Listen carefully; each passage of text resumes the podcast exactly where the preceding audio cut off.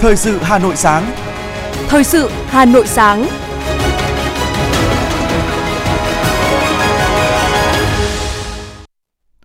Hồng Hành và Bảo Nhật xin được đồng hành cùng quý vị thính giả trong 30 phút của chương trình Thời sự sáng nay, thứ hai, ngày 13 tháng 2 năm 2023. Chương trình có những nội dung chính sau đây. Thủ tướng yêu cầu bàn giao khu công nghệ cao Hòa Lạc cho Hà Nội trong quý 1 năm 2023. Thưa quý vị, giá đất ngoại ô Hà Nội giảm từ 30 cho đến 40%, đất nền ven Hà Nội giảm giá sâu kỷ lục, số doanh nghiệp địa ốc phá sản tăng gần 40%. Những bản tin này gần đây xuất hiện gần như hàng ngày trên báo chí.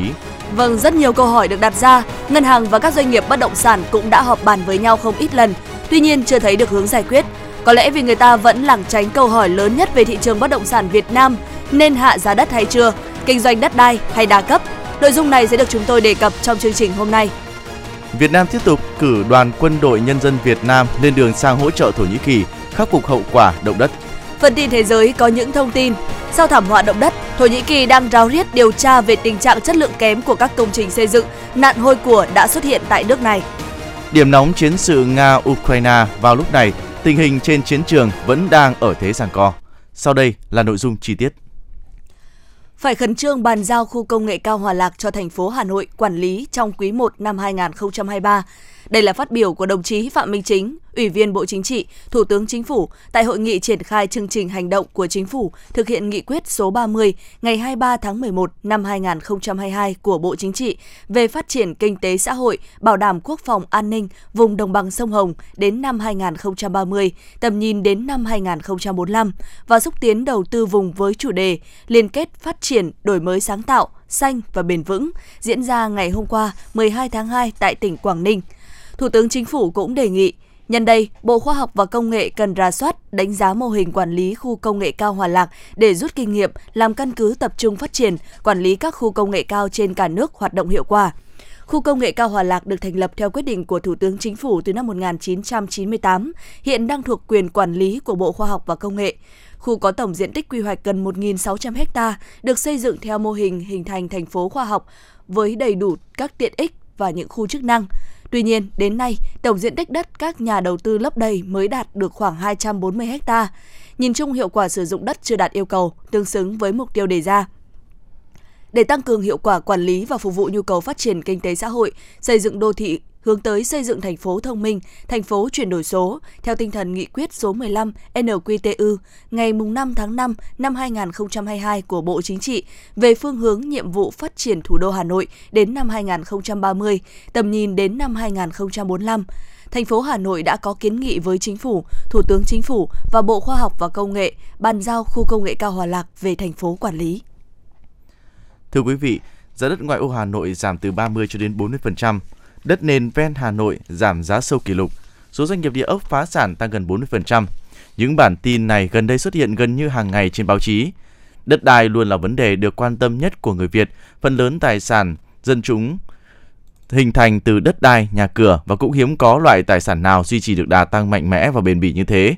Nhiều thống kê cho thấy trong 20 năm qua, giá đất đã tăng đến 20-30 lần ở các thành phố lớn. Chính vì vậy mà sự suy sụp gần đây của thị trường bất động sản đang thu hút mối quan tâm của toàn xã hội, từ chính quyền đến doanh nghiệp và từ người dân. Rất nhiều câu hỏi được đặt ra, ngân hàng và các doanh nghiệp bất động sản đã họp bàn với nhau không ít lần, tuy nhiên chưa thấy được hướng giải quyết.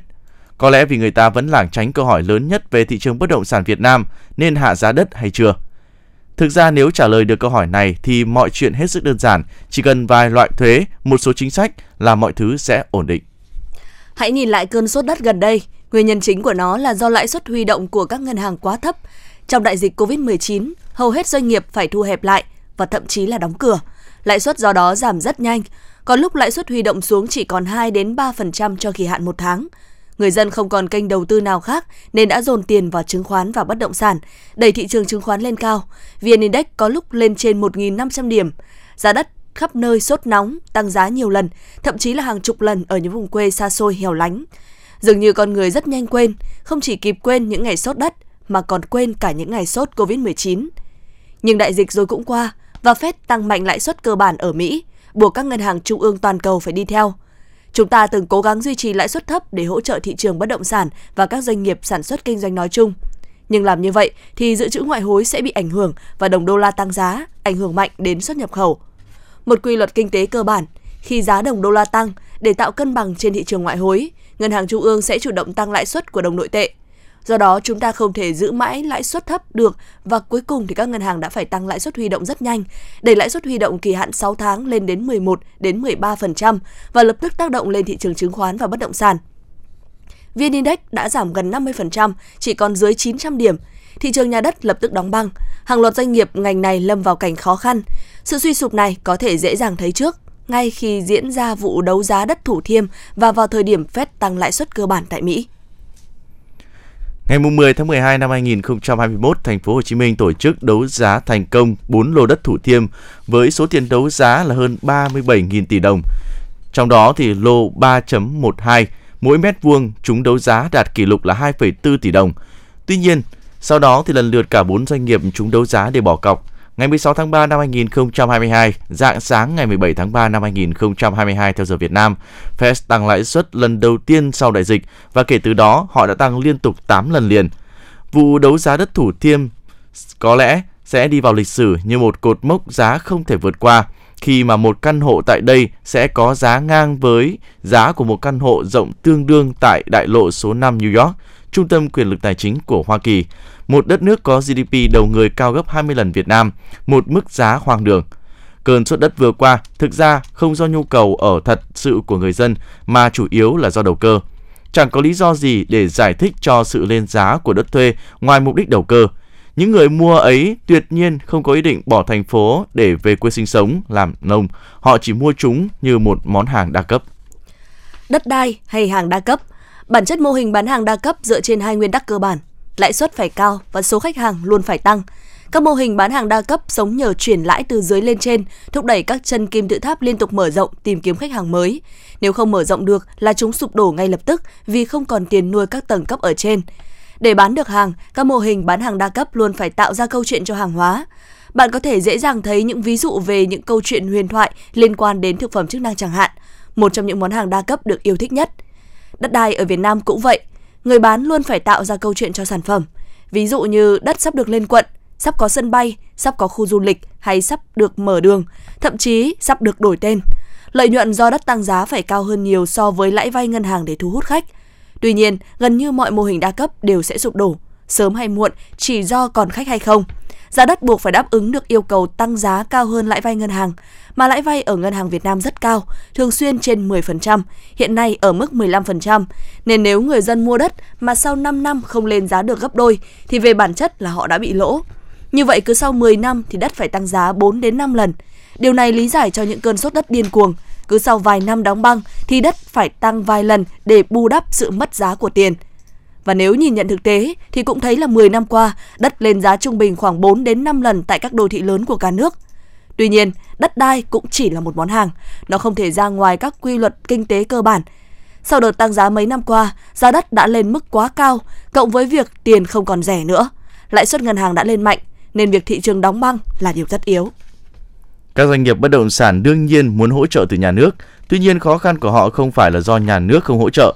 Theo Ngân hàng Nhà nước thì các tổ chức tín dụng vẫn cấp tín dụng cho lĩnh vực bất động sản với mức tăng trưởng cao và đang có dư nợ lớn. Ngân hàng Nhà nước khẳng định đối với các dự án, phương án vay vốn khả thi vẫn được tổ chức tín dụng cho vay theo đúng quy định. Tính đến cuối năm 2022, dư nợ tín dụng bất động sản đạt khoảng 2,58 triệu tỷ đồng, tăng 24,27% so với cuối năm 2021 và là một trong những lĩnh vực tăng trưởng cao nhất, chiếm tỷ trọng lớn đến 21,2% trong tổng dư nợ đối với nền kinh tế trong 5 năm qua. Nhà nước có nên giải cứu các địa chủ hay không? Thực ra cái mà các doanh nghiệp bất động sản cần hỗ trợ thì ngân hàng và nhà nước không thể đáp ứng được, đó là thị trường. Lãi suất cao của ngân hàng có thể không có lợi cho những người đầu cơ đất, nhưng nó đem lại lợi ích cho người gửi tiền. Tỷ giá đô la thấp có lợi cho doanh nghiệp này, thế nhưng lại có hại cho doanh nghiệp khác. Giá nhà quá cao cũng vậy. Vậy nên tốt nhất là hãy để thị trường tự điều tiết. Doanh nghiệp muốn bán được hàng thì phải hạ giá sản phẩm. Nếu họ không hạ giá thì họ sẽ phải chịu chi phí tài chính cao, chi phí kinh doanh sản xuất cao và sau vài năm không bán được hàng thì họ cũng phải phá sản. Sự phá sản của doanh nghiệp này sẽ là cơ hội cho doanh nghiệp khác. Thị trường sẽ không đóng băng mãi Sau 5 đến 7 năm nữa, khi giá xuống khoảng 1 phần 2 so với hiện nay và tiền đã mất giá từ 30 đến 50%, thì về nguyên tắc, giá đất sẽ xuống chỉ còn khoảng 20 đến 25% hiện nay, quay về thời điểm trước đại dịch và thị trường sẽ lại bước vào một cơn sốt mới.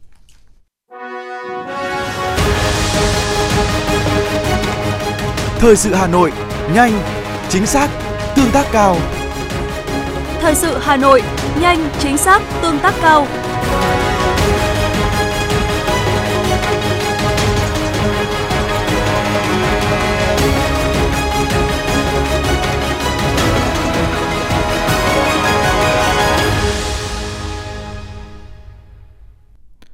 Thưa quý vị và các bạn, sau đại dịch, đáp ứng yêu cầu cấp bách cho việc phục hồi và tăng tốc phát triển, cộng đồng doanh nghiệp đã và đang có bước chuyển mình mạnh mẽ, chủ động tích cực tìm những hướng đi mới, tận dụng những ưu thế về công nghệ trong thời kỳ cách mạng công nghiệp 4.0.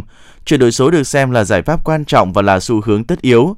Tuy nhiên bên cạnh đó thì những mặt hàng làm được hiện chuyển đổi số trong doanh nghiệp hiện nay vẫn còn tồn tại một số vấn đề. Nghị quyết số 52 của Bộ Chính trị về một số chủ trương chính sách chủ động tham gia cuộc cách mạng công nghiệp lần thứ tư đã nhấn mạnh yêu cầu cấp bách để đẩy nhanh quá trình chuyển đổi số. Cùng với đó, chính phủ đã ban hành quyết định phê duyệt chương trình chuyển đổi số quốc gia đến năm 2025, định hướng đến năm 2030. Đây sẽ là giai đoạn thúc đẩy mạnh mẽ chuyển đổi số ở mọi ngành, mọi cấp, trên phạm vi toàn quốc, toàn dân và toàn diện. Có thể thấy chuyển đổi số là xu thế tất yếu, góp phần thúc đẩy tăng trưởng kinh tế, nâng cao năng suất lao động, năng lực cạnh tranh, hiệu quả sản xuất kinh doanh, hạ giá thành sản phẩm, giảm thủ tục hành chính, thời gian, giảm chi phí cho doanh nghiệp. Các doanh nghiệp Việt Nam, đặc biệt là doanh nghiệp nhỏ và vừa, đã quan tâm đến chuyển đổi số. Nhiều doanh nghiệp thực hiện chuyển đổi số và đạt được nhiều thành công. Tuy nhiên, thực tế một số lượng lớn các doanh nghiệp chưa thực sự quan tâm đến chiều sâu là đánh giá mức độ chuyển đổi số của doanh nghiệp chi tiết theo tiêu chí khoa học rõ ràng, từ đó có những thay đổi chiến lược kế hoạch phát triển phù hợp. Bà Nguyễn Thị Thu Giang, Phó Chủ tịch Hiệp hội Phần mềm và Dịch vụ Công nghệ Thông tin cho rằng, thách thức trong chuyển đổi số với doanh nghiệp liên quan đến một số vấn đề như doanh nghiệp đưa ra bài toán của mình trước khi quyết định chuyển đổi số, doanh nghiệp cung cấp giải pháp phần mềm, dịch vụ phù hợp với loại hình hoạt động, hoạt động bảo mật trên môi trường số, chuyển đổi số bắt đầu từ đâu trong doanh nghiệp. Bà Nguyễn Thị Thu Giang đề xuất. Việc chuyển đổi số không phải là của mấy ông IT ở trong doanh nghiệp mà ở đây đấy là câu chuyện chuyển đổi của tất cả mọi người ở trong doanh nghiệp trong tổ chức cần phải có sự chỉ đạo của lãnh đạo phải có sự vào cuộc của tất cả mọi người thì mới có thể thành công được. Khi mà chuyển đổi như vậy thì nó sẽ có cái văn hóa kinh doanh, cái quy trình kinh doanh của doanh nghiệp cũng sẽ phải thay đổi. Và nếu như mà thay đổi như vậy thì doanh nghiệp cũng sẽ phải chuẩn bị như thế nào?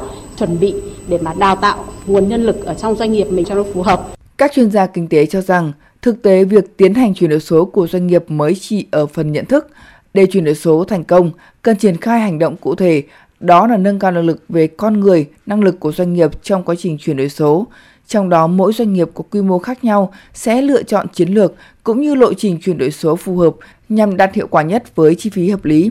Ông Hoàng Quang Phòng, Phó Chủ tịch Liên đoàn Thương mại và Công nghiệp Việt Nam cho biết chương trình chuyển đổi số quốc gia đến năm 2025, định hướng đến năm 30, thúc đẩy mạnh mẽ chuyển đổi số ở mọi ngành, mọi cấp trên phạm vi toàn quốc, toàn dân và toàn diện. Chuyển đổi số là xu thế tất yếu, góp phần đẩy mạnh tăng trưởng kinh tế, nâng cao năng suất lao động, năng lực cạnh tranh, hạ giá thành sản phẩm, giảm thủ tục hành chính, giảm thời gian cũng như giảm chi phí cho doanh nghiệp. Liên đoàn Thương mại và Công nghiệp Việt Nam VCCI sẽ là tổ chức các chương trình đào tạo, chương trình kết nối giúp các doanh nghiệp hình thành, hình dung và tiếp cận với chuyển đổi số. Chuyển đổi số sẽ thành công khi ba nhân tố con người, công nghệ, doanh nghiệp gắn kết chặt chẽ với nhau. Doanh nghiệp bước đầu chuyển đổi cần phải đầu tư nguồn lực, phải nghĩ lớn, nhưng khi thực hiện cần bắt đầu thông minh, lựa chọn bài toán phù hợp. Điều quan trọng là chọn được đối tác tin cậy, thấu hiểu bài toán doanh nghiệp, triển khai số hóa từ phạm vi nhỏ để dễ dàng quản lý và kiểm soát, rồi mới tính đến việc nhân rộng vẫn biết sự đổi mới là chìa khóa thành công trong thế giới công nghệ kỹ thuật số luôn thay đổi và số hóa là quá trình không hề dễ dàng. Điều này đòi hỏi những đáng kể trong cách thức hoạt động của doanh nghiệp ở mọi cấp độ. Khi được thực hiện đúng cách, chuyển đổi kỹ thuật số sẽ có những tác động không nhỏ đến tăng trưởng của các doanh nghiệp bằng cách thúc đẩy hiệu suất và tạo ra lợi thế cạnh tranh. Tuy nhiên, điều quan trọng cần nhớ là mặc dù chuyển đổi kỹ thuật số thành công, đòi hỏi phải lập kế hoạch và thực hiện cẩn thận, nhưng không có giải pháp nào là phù hợp cho tất cả. Ở góc độ quản lý nhà nước, các cơ quan chức năng cần tập trung thúc đẩy chuyển đổi số với trọng tâm là phát triển kinh tế số nền tảng để phục vụ người dân và doanh nghiệp. Kinh tế số trên nền tảng chuyển đổi số sâu rộng sẽ là chiến lược lâu dài để phát triển toàn diện, bền vững, khuyến khích hỗ trợ và thúc đẩy việc xây dựng thương hiệu cho các doanh nghiệp chuyển đổi số Make in Việt Nam vươn ra chinh phục thế giới. Coi chuyển đổi số là phương thức có tính đột phá để rút ngắn quá trình công nghiệp hóa và hiện đại hóa. Và đương nhiên, khi chuyển đổi số được triển khai đồng bộ, toàn diện và hiệu quả, thì chúng ta mới tự tin đối ngoại hội nhập quốc tế, giữ vững môi trường hòa bình ổn định cho phát triển đất nước và nâng cao vị thế uy tín của Việt Nam trên trường quốc tế.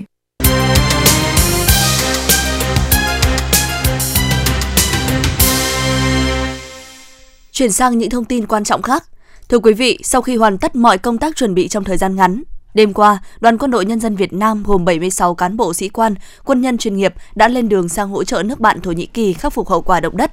Lễ tiễn Đoàn Quân đội Nhân dân Việt Nam diễn ra vào lúc 21 giờ đêm qua tại Cảng hàng không quốc tế Nội Bài, Hà Nội, dưới sự chủ trì của Thượng tướng Nguyễn Tân Cương, Ủy viên Trung ương Đảng, Ủy viên Thường vụ Quân ủy Trung ương, Tổng tham mưu trưởng Quân đội Nhân dân Việt Nam, Thứ trưởng Bộ Quốc phòng lực lượng của Quân đội Nhân dân Việt Nam sang tham gia hỗ trợ Thổ Nhĩ Kỳ khắc phục hậu quả động đất gồm 76 quân nhân, trong đó đội quân y thuộc Tổng cục Hậu cần có 30 người, đội công binh cứu sập thuộc binh chủng công binh gồm 30 người, đội chó nghiệp vụ tìm kiếm cứu nạn thuộc Bộ Tư lệnh Bộ đội Biên phòng có 9 người và 6 chó nghiệp vụ, bộ phận chỉ huy và cơ quan gồm 7 người, tổng chỉ huy lực lượng là Thiếu tướng Phạm Văn Tị, Phó Tránh Văn phòng Thường trực Ủy ban Quốc gia ứng phó sự cố, thiên tai và tìm kiếm cứu nạn, Phó Cục trưởng Cục Cứu hộ Cứu nạn. Sau lễ tiễn, máy bay chở lực lượng cứu hộ của Quân đội Nhân dân Việt Nam đã cất cánh vào lúc 22 giờ 05 phút đêm qua theo giờ Việt Nam và dự kiến sẽ đến thành phố Istanbul, Thổ Nhĩ Kỳ sau 11 tiếng bay. Ủy ban nhân dân thành phố Hà Nội vừa có quyết định số 757 về việc ban hành quy chế hoạt động của Hội đồng xét tặng danh hiệu Nhà giáo nhân dân, Nhà giáo ưu tú thành phố Hà Nội lần thứ 16 năm 2023.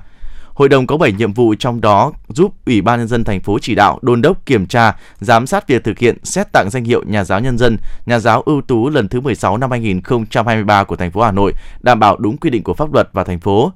Tiếp nhận hồ sơ đề nghị xét tặng danh hiệu nhà giáo nhân dân, nhà giáo ưu tú của Hội đồng cấp huyện, Hội đồng Sở Giáo dục và Đào tạo, Hội đồng cơ sở của các trường trực thuộc Ủy ban nhân dân thành phố và Hội đồng cơ sở của các trường đại học, cao đẳng, tư thục đóng góp đóng ở trên địa bàn thành phố. Đề nghị bên cạnh đó thì tổ chức thăm dò dư luận bao gồm công bố danh sách đề nghị xét tặng bằng hình thức niêm yết công khai đăng tải trên cổng thông tin điện tử thành phố, ngành giáo dục và đào tạo Hà Nội và các cơ quan đơn vị liên quan trong thời gian 15 ngày làm việc để lấy ý kiến nhân dân, xã hội xử lý kiến nghị của các tổ chức cá nhân nếu có, thảo luận và tiến hành bỏ phiếu kín để chọn cá nhân có đủ tiêu chuẩn xét tặng danh hiệu nhà giáo nhân dân, nhà giáo ưu tú theo quy định. Tin mới nhất từ Bộ Giáo dục và Đào tạo, để bảo đảm tính nghiêm túc, khách quan, bảo đảm mục tiêu xét tốt nghiệp trung học phổ thông, kết quả thi tin cậy để các cơ sở đào tạo sử dụng làm căn cứ tuyển sinh đại học. Bộ sẽ tăng cường công tác thanh tra, kiểm tra toàn bộ các khâu tổ chức kỳ thi tốt nghiệp trung học phổ thông năm 2023 Cùng với các đoàn kiểm tra của Bộ Giáo dục và Đào tạo, Bộ đề nghị các địa phương tăng cường công tác thanh tra, kiểm tra, giám sát kỳ thi tại địa phương để bảo đảm tổ chức kỳ thi an toàn, nghiêm túc, minh bạch, khách quan và chất lượng. Bộ Giáo dục và Đào tạo sẽ tăng cường quán triệt quy chế và tập huấn nghiệp vụ tổ chức thi, thanh tra thi, tiếp tục phối hợp với Bộ Công an và các bên liên quan tập huấn nghiệp vụ tổ chức thi, thanh tra thi, nhất là việc thực hiện biện pháp phòng chống, ngăn chặn các hành vi gian lận trong kỳ thi. Bộ cũng yêu cầu các sở giáo dục và đào tạo, các nhà trường tăng cường công tác tuyên truyền giáo dục để nhận được sự đồng thuận từ phía học sinh, phụ huynh và xã hội.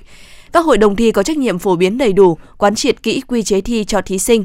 Lưu ý thí sinh tuyệt đối không được sử dụng những thiết bị công nghệ cao để gian lận thi cử. Theo chủ trương của Bộ Giáo dục và Đào tạo, phương thức tổ chức kỳ thi tốt nghiệp trung học phổ thông năm 2023 được giữ cơ bản ổn định như các năm 2021 và năm 2022. Thí sinh yên tâm học tập và ôn luyện theo sự hướng dẫn của giáo viên và cập nhật ghi nhớ các quy định liên quan đến kỳ thi để chấp hành nghiêm túc khi tham gia kỳ thi. Các thí sinh đang học lớp 12 năm học 2022-2023 trên cả nước sẽ đăng ký dự thi theo hình thức trực tuyến. Bộ yêu cầu các sở giáo dục và đào tạo chỉ đạo các nhà trường chuẩn bị tốt các điều kiện về cơ sở vật chất, hạ tầng kỹ thuật và nhân lực để sẵn sàng hỗ trợ thí sinh. Thưa quý vị, trước tình trạng căn bệnh ung thư ngày càng gia tăng tại Việt Nam, nhất là ung thư đường tiêu hóa, từ ngày 12 tháng 2 đến 31 tháng 3 năm 2023, hệ thống y tế Medlatech triển khai chương trình khám và tầm soát miễn phí nguy cơ ung thư đường tiêu hóa tại cơ sở y tế thứ 9 vừa được khai trương tại số 2 ngõ 82 Duy Tân, quận Cầu Giấy, Hà Nội. Hội tiêu hóa Việt Nam lưu ý những người có dấu hiệu báo động như nuốt nghẹn, thiếu máu, sụt cân, nôn hoặc đau bụng kéo dài hoặc có triệu chứng khó tiêu khởi phát ở tuổi trên 40 đối với nam và 35 đối với nữ nên được nội soi dạ dày để tầm soát ung thư. Thưa quý vị, Cục Đăng kiểm Việt Nam đang xem xét việc giao đăng kiểm phương tiện cho các cơ sở sửa chữa, bảo dưỡng ô tô. Chính hãng nhận được sự quan tâm của các chủ phương tiện vì vừa tạo cơ hội cho thêm sự lựa chọn, vừa tiết kiệm thời gian cho các lái xe. Tuy nhiên, đa số đều bày tỏ băn khoăn việc quản lý giám sát nhân lực đăng kiểm viên tại các gara như thế nào để thực hiện hiệu quả công tác đăng kiểm, đảm bảo đúng luật, phản ánh của phóng viên thời sự. Nhiều chủ phương tiện cho rằng phương án cơ sở bảo dưỡng ô tô 3S, 4S chính hãng được kiểm định phương tiện sẽ thêm cơ hội lựa chọn cho các trung tâm đăng kiểm chất lượng, tăng tính cạnh tranh, buộc họ phải cung cấp dịch vụ tốt cho khách hàng. Đặc biệt khi đi bảo dưỡng có thể kết hợp với kiểm định thì sẽ tiết kiệm được thời gian, công sức. Tuy nhiên, để chủ trương thực hiện hiệu quả cũng cần giám sát của cơ quan quản lý nhà nước, một số chủ phương tiện cho biết. Thì ờ, tôi cảm thấy là nếu mà được nhà nước mà quan tâm về cái vấn đề mà để là đăng kiểm được ở cái nơi mà ừ, mình mình ờ, đang hay bảo dưỡng xe ấy, ừ, thì nó thuận lợi cho người dân rất là nhiều và rất là tiện cho người dân chứ còn bây giờ đi ra đăng kiểm đó, thì nó là đông mà nó phức tạp rồi nó mất thời gian của, của cho người dân rất là nhiều nó hợp lý mà nó chuẩn chỉ trong trong cái, các khâu ờ, kỹ thuật thì anh nghĩ nó cũng được thôi mà. Mà cũng là thuận tiện cho cho người dân. Đỡ đỡ phải đi xếp hàng như bây giờ anh thấy nhọc lắm mỗi lần đi đăng kiểm giờ nhọc lắm cái cái quản lý nhà nước giám sát thì chắc chắn phải là phải có chứ. Nếu mà không có thì người ta lại làm bừa thì cũng không được. Ờ qua khảo sát một số gara chính hãng trên đường Trường Trinh, Hà Nội, hệ thống dây chuyền bảo trì, bảo dưỡng của hãng xe có đầy đủ thiết bị như cầu nâng, máy đo khí thải, đo cường độ ánh sáng và độ trụm của đèn xe, có các máy móc kiểm tra hệ thống treo, trượt ngang, phanh. Các thiết bị này đều có tem kiểm định của Cục Đăng kiểm Việt Nam. Nhưng để đăng kiểm được phương tiện thì các cơ sở sửa chữa, bảo dưỡng ô tô chính hãng vẫn còn nhiều vấn đề băn khoăn. Ông Trần Đình Thi, Giám đốc Dịch vụ Đại lý Hà Nội Ford chia sẻ. Cái vấn đề băn khoăn lớn nhất mà cũng là vấn đề lớn nhất để cho một đại lý chính hãng có dám nhận làm kiểm định hay không. Thì thứ tên thứ nhất là cần phải có một cái văn bản, cái thông tư hướng dẫn. Và cái thứ hai cũng phải cần có cái sự giám sát của cục đăng kiểm Việt Nam. Và thứ ba cũng phải có một quy, cái quy trình, cái quy cách làm việc rõ ràng và sự kết nối kết nối giữa cục và đại lý để làm sao cái trách nhiệm pháp lý của đại lý được thực hiện thì cũng phải đảm bảo được đúng theo tuân thủ theo quy định của pháp luật Việt Nam. Một đại lý xe ô tô khác cho rằng, dù có trang thiết bị, nhân lực như hiện nay, thì các gara chính hãng cũng chỉ đáp ứng nhu cầu đăng kiểm của chính xe hãng của đại lý. Nếu phục vụ nhiều đối tượng khách hàng thì cũng gặp khó khăn và sẽ quá tải. Ông Nguyễn Văn Thức, giám đốc dịch vụ công ty trách nhiệm hữu hạn Toyota Thanh Xuân cho biết thêm. Nhưng mà nếu mà tất cả những khách hàng mà ở các ờ, dòng sản phẩm khác như là Kia hay là uh, Ford chẳng hạn thì cái cũng khó khăn cho đội ngũ bản thân là cơ sở vật chất. Bởi vì mỗi một hãng xe có cái dụng cụ quy định là, là tiêu chuẩn nó khác thì cái việc phục vụ khách hàng nó sẽ khó khăn hơn.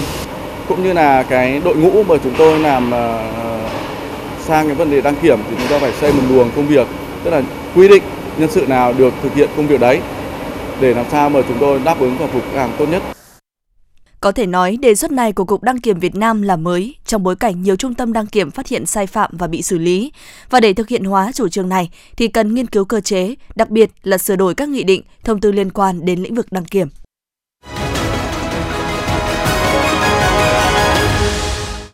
Chuyển sang những thông tin quốc tế. Thưa quý vị, điểm nóng chiến sự giữa Nga và Ukraine lúc này là khu vực Bakhmut, mà Nga gọi là Astomir, một thành phố thuộc tỉnh Donetsk. Đây là nơi mà quân đội Nga tập trung bao vây dòng giã 6 tháng nay và Bakhmut đã trở thành một trong những trận đánh kéo dài nhất và ác liệt nhất trong cuộc xung đột tại Ukraine trong gần một năm qua. Chiến sự tại Ukraine đang tập trung nhiều tại mặt trận miền Nam và mặt trận miền Đông, trong đó thì mặt trận miền Đông tập trung nhiều lực lượng của cả hai phía. Hàn Quốc và Mỹ đã tổ chức cuộc tập trận phối hợp chống thiết bị bay không người lái trong bối cảnh Seoul đang nỗ lực củng cố năng lực phòng vệ. Cuộc tập trận Mỹ-Hàn được tổ chức trong bối cảnh Seoul tìm cách củng cố khả năng sẵn sàng chiến đấu sau vụ máy bay không người lái của Triều Tiên xâm nhập không phận nước này vào cuối năm 2021. Sau thảm họa động đất, Thổ Nhĩ Kỳ đang giáo diết điều tra về tình trạng chất lượng kém của các công trình xây dựng. Bộ Tư pháp Thổ Nhĩ Kỳ đã thành lập hẳn một đơn vị điều tra những sai phạm dẫn đến hàng loạt thiệt hại trong trận động đất. Ngày 11 tháng 2, nhà chức trách nước này đã bắt giữ hơn 100 nhà thầu tại khắp 10 tỉnh chịu thảm họa. Những nhà thầu này bị quy trách nhiệm trong việc xây dựng một số tòa nhà mà không tuân thủ các quy tắc hiện hành về phòng chống động đất, khiến chúng dễ dàng bị đổ sập trong động đất. Cường độ của trận động đất ở Thổ Nhĩ Kỳ, Syria ngang với 500 quả bom nguyên tử. Đây là nhận định của Tổng Giám đốc giảm thiểu rủi ro tại Cơ quan Quản lý Khẩn cấp và Thảm họa Thổ Nhĩ Kỳ. Các chấn động kéo theo hơn 2.000 dư chấn trong suốt cả tuần này và hiện vẫn đang tiếp diễn. Theo Tổng thống Erdogan, khoảng 160.000 nhân viên cứu hộ của Thổ Nhĩ Kỳ và từ các quốc gia khác bao gồm cả Nga đã tham gia vào các nỗ lực cứu trợ tại 10 tỉnh phía đông nam nước này. Gần một tuần đã trôi qua sau trận động đất. Trong những ngày này, tình hình ở nhiều thành phố còn hỗn loạn và có một thực trạng đáng buồn, đó là nạn hôi của đã xuất hiện. Phát biểu với báo giới, Tổng thống Thổ Nhĩ Kỳ Tayyip Erdogan đã lên án mạnh mẽ hành vi hôi của và tuyên bố sẽ tăng cường trấn áp. Lực lượng an ninh Thổ Nhĩ Kỳ đã bắt giữ ít nhất 48 người với cáo buộc cướp bóc các tòa nhà bị hư hại vì động đất cảnh sát Thổ Nhĩ Kỳ đang ờ, căng sức trong bối cảnh tình trạng bạo lực và tội phạm đang có dấu hiệu gia tăng tại các khu vực chịu ảnh hưởng bởi trận động đất. Các trường học trên khắp Auckland sẽ đóng cửa từ ngày hôm nay 13 tháng 2 khi thành phố lớn nhất của New Zealand này chuẩn bị hướng bão Gabri. Cụ thể, hơn 36 trường học và trường đại học tại thành phố Auckland sẽ đóng cửa mặc dù không có lệnh chính thức từ Bộ Giáo dục nước này. Trong khi đó, hãng hàng không Air New Zealand cho biết sẽ hủy nhiều chuyến bay quốc tế đường dài vào ngày 13 tháng 2. Cơ quan quản lý tình trạng khẩn cấp thành phố Auckland cảnh báo thành phố có khả năng hứng chịu sức gió mạnh với sức gió lên tới 140 km/h, tương ứng với 90 dặm một giờ và cường độ gió mạnh hơn từ ngày 13 tháng 2.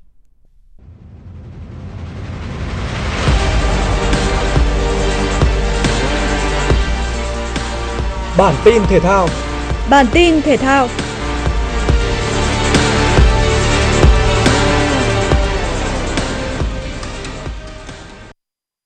Còn hơn một tháng nữa, mùa giải MotoGP 2023 sẽ khởi tranh. Đội đua Lenovo Ducati đã sẵn sàng cho nhiệm vụ bảo vệ thành công trước vô địch thế giới.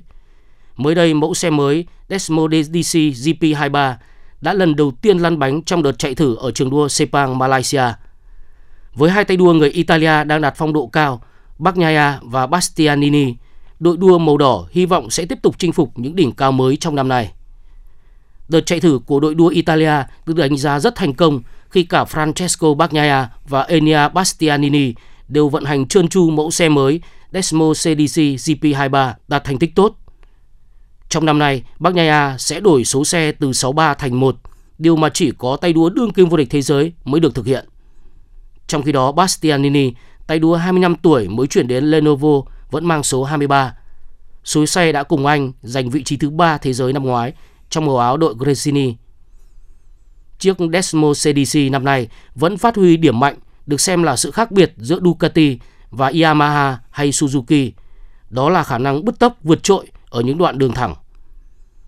Đây là một trong những yếu tố quan trọng giúp Francesco Bagnaia lần đầu lên ngôi vô địch thế giới năm 2022 tay đua 26 tuổi người Italia 7 lần thắng chặng và lập kỷ lục là tay đua đầu tiên của một đội Ducati 4 lần liên tiếp vô địch chặng. Thiếu nhiều cầu thủ trụ cột do bị chấn thương, đương kim vô địch Paris Saint-Germain đã nhận thất bại khi tới sân Louis đệ nhị làm khách trước AS Monaco tại vòng 23 giải vô địch quốc gia Pháp Ligue 1. Đây là trận đấu Paris Saint-Germain không có cả Mbappe và Messi nên Neymar tỏ ra quá đơn độc. Trong khi đó, Monaco đã phát huy được lợi thế sân nhà để giành chiến thắng 3-1. Điều đặc biệt là cả 4 bàn thắng đều được ghi trong hiệp 1, trong đó có hai pha lập công của tiền đạo Ben Yedde bên phía Monaco. Cũng ở lượt đấu này, Olympic Marseille đã thắng 2-0 trên sân của Clermont Foot với cú đúp bàn thắng được ghi nhờ công tiền đạo người Chile Alexis Sanchez. Được 49 điểm qua 23 trận, Olympic Marseille vẫn đứng thứ hai nhưng chỉ còn kém Paris Saint-Germain 5 điểm. Thưa quý vị, hiện nay ở phía Bắc có một bộ phận không khí lạnh mạnh đã báo vẫn đang tiếp tục di chuyển xuống phía Nam. Dự báo vào khoảng đêm nay ngày 13 và ngày mai ngày 14 tháng 2, bộ phận không khí lạnh này sẽ ảnh hưởng đến các thành phố tại Hà Nội. Do ảnh hưởng của không khí lạnh, thành phố Hà Nội có mưa, mưa rào rải rác, gió chuyển hướng đông bắc cấp 3. Từ gần sáng ngày mai 14 tháng 2, trời chuyển rét. Trong đợt không khí lạnh này, nhiệt độ thấp nhất phổ biến trong mức từ 13 đến 15 độ C, vùng núi từ 12 đến 14 độ C. Ngày 14-15 tháng 2, trời rét, có nơi rét đậm. Trời chuyển rét nên người dân cần chú ý mặc đủ ấm để phòng các bệnh về đường hô hấp, đặc biệt là đối với người già và trẻ nhỏ. Quý vị và các bạn vừa nghe chương trình thời sự của Đài Phát thanh Truyền hình Hà Nội.